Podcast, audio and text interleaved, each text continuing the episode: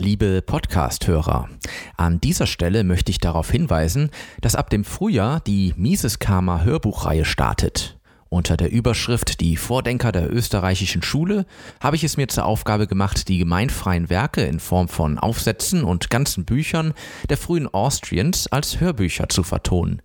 Den Anfang macht dabei das rund 80-seitige Essay zum Abschluss des Marxischen Systems von Eugen Böhm von Barwerk aus dem Jahre 1896. Die Veröffentlichung dieses Hörbuchs erfolgt im April 2021. Weitere Infos und eine Vorbestellmöglichkeit finden Sie unter der Website miseskarma.de slash Hörbuch. Mises Karma Literatur Weltweite Mindeststeuern. Eine brandgefährliche Idee. Ein Artikel von Andreas Tögel erschien am 12. April 2021 auf der Website des Ludwig von Mises Institut Deutschland. Grundsätzlich herrscht, abseits von Kreisen eingefleischter Marxisten, weitgehend Einigkeit darüber, dass der Wettbewerb zwischen den Anbietern von Waren und Dienstleistungen Kreativität freisetzt, Innovation fördert, die Produktivität steigert und die Preise für die Konsumenten senkt. Ohne Wettbewerb bedeutet der Trabant den Gipfel der Automobilentwicklung, unter Wettbewerbsbedingungen entsteht der S-Klasse Mercedes. Beides probiert, kein Vergleich. Um den Wettbewerb sicherzustellen, existieren Kartell- und Antitrust-Gesetze, die zulasten der Konsumenten gehende Preisabsprachen zwischen zueinander im Wettbewerb stehenden Unternehmen verhindern sollen. Dass es auf der Lohnseite sehr wohl Preiskartelle gibt, weil ja schließlich Tariflöhne und oder gesetzliche Mindestlöhne gelten, steht auf einem anderen Blatt. Dass es ausgerechnet der selbst als Gewaltmonopolist auftretende Staat ist, der Kartelle und wirtschaftliche Monopole verhindern soll, ist eine Ironie der Sonderklasse, die niemandem aufzufallen scheint. Der monopolistische Antimonopolist. Das hat schon was Surreales. Im grellen Gegensatz zur erwünschten Konkurrenz zwischen Unternehmen soll Wettbewerb zwischen den Nationen ein Übel sein, behaupten zumindest die Sozialisten in allen Parteien. Wettbewerb zwischen den Staaten, besonders im Hinblick auf Steuertarife, sei ruinös und führe angeblich zu einem Race to the Bottom, Wettlauf nach unten, der die Staaten langfristig um die segensreiche Möglichkeit bringe, soziale Wohltaten an die Bedürftigen zu verteilen. Der Kampf gegen sogenannte Steueroasen, die sich vermeintlich unfaire Vorteile auf Kosten der Hochsteuerländer verschaffen, steht daher ganz oben auf der Liste der besonders rabiaten Steuervögte dieser Welt. Merke, Oasen sind nur im Leben jenseits der Staatsfinanzierung etwas Gutes. Finanz- und Sozialpolitiker dagegen bevorzugen Wüsten, Steuerwüsten. Es ist die natürlichste Sache der Welt, dass die Nationen gegeneinander um Investitionen konkurrieren, wobei es darauf ankommt, welche Standortvorteile geboten werden. Sei es im Hinblick auf die geografische Lage, Rohstoffvorkommen, Verfügbarkeit qualifizierter Arbeitskräfte, gute Infrastruktur, Rechtssicherheit und die Steuerlasten. Es ist stets das Gesamtpaket, das zählt, selten aber nur ein einzelner der genannten Faktoren.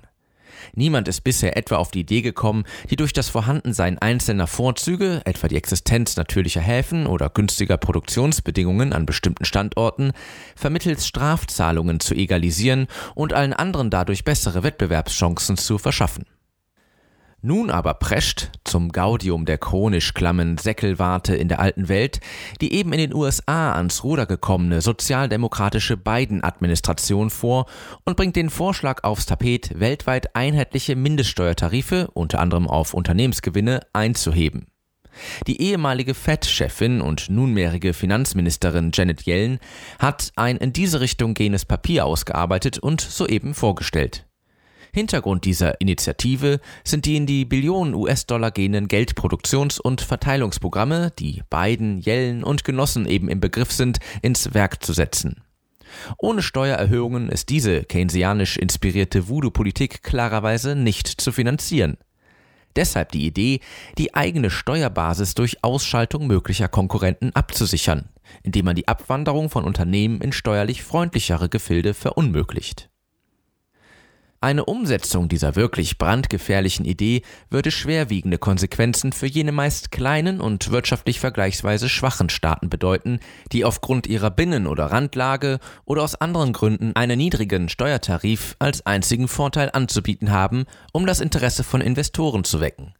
Irland, Neuseeland und einige Staaten des vormaligen Ostblocks sind dafür gute Beispiele. Besonders das wirtschaftlich marode Frankreich und das, dank einer völlig absurden Energiewende, im wirtschaftlichen Sinkflug befindliche Deutschland nehmen den Vorstoß aus den USA dankbar auf. Wer, dank totaler Überregulierung sämtlicher Lebensbereiche, aus eigener Kraft nichts mehr auf die Reihe bekommt, strebt eben lieber danach, potenziellen Konkurrenten zu schaden, indem er sie ihres einzigen Vorteils beraubt. Steueroasen dicht zu machen und kleine Nationen daran zu hindern, ihren eigenen Wohlstand zu heben, sind gute Mittel dazu. Solange allerdings nicht alle Staaten am selben Strang ziehen, und zwar in dieselbe Richtung, wird daraus natürlich nichts. Jetzt aber mit einer gemeinsam und solidarisch im Stechschritt in Richtung Steuerwüste marschierenden transatlantischen Achse der Steuereintreiber droht jeglicher Steuerwettbewerb zu sterben.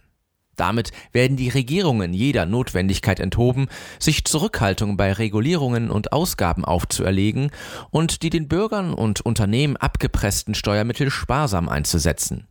Kein Unternehmen und kein Besserverdiener würde dann noch irgendwo auf der Welt bessere steuerrechtliche Arbeits- und Produktionsbedingungen finden. Eine Abstimmung mit den Füßen wäre unter diesen Umständen nicht mehr möglich. Es liegt auf der Hand, dass weltweit harmonisierte Steuertarife das Staatswachstum weiter beschleunigen und Kleinstaaten schwere Schaden eintragen werden. Unternehmen werden, anstatt sich auf ihr Kerngeschäft zu konzentrieren und den Konsumenten zu dienen, keinen Aufwand scheuen, um dennoch so viel wie möglich an Steuern und Abgaben zu sparen. Sie werden sich noch mehr, als das heute schon der Fall ist, in nicht der Wertschöpfung dienenden Aktivitäten verlieren. Innovation und wirtschaftliche Dynamik werden stark gebremst werden. Alleinige Nutznießer einheitlicher Mindeststeuertarife werden die politische Klasse und die mit ihr Verbündeten sein. Den Schaden dagegen werden alle anderen zu tragen haben. Eine weltweite Steuerharmonisierung würde dem Machtausbau der Regierungen einen unerhöhten Schub verleihen, private Initiativen entmutigen und langfristig wohl das endgültige Aus für die schon heute nur noch in kümmerlichen Restbeständen existierende Marktwirtschaft einläuten. Mises Karma, der freiheitliche Podcast. Auf Spotify, Deezer, iTunes und YouTube sowie unter miseskarma.de. Liebe Podcasthörer, wenn Ihnen diese Ausgabe gefallen hat, helfen Sie doch dabei, Mises Karma noch bekannter zu machen. Teilen Sie diese Episode in sozialen Netzwerken. Erzählen Sie Ihren Freunden und Bekannten davon. Hinterlassen Sie einen Daumen nach oben auf YouTube oder schreiben Sie eine Bewertung auf iTunes. Jede noch so kleine Interaktion hilft dabei, den Podcast zu verbreiten. Anregungen und Kritik können Sie über das Kontaktformular auf miseskarma.de einreichen. Vielen Dank!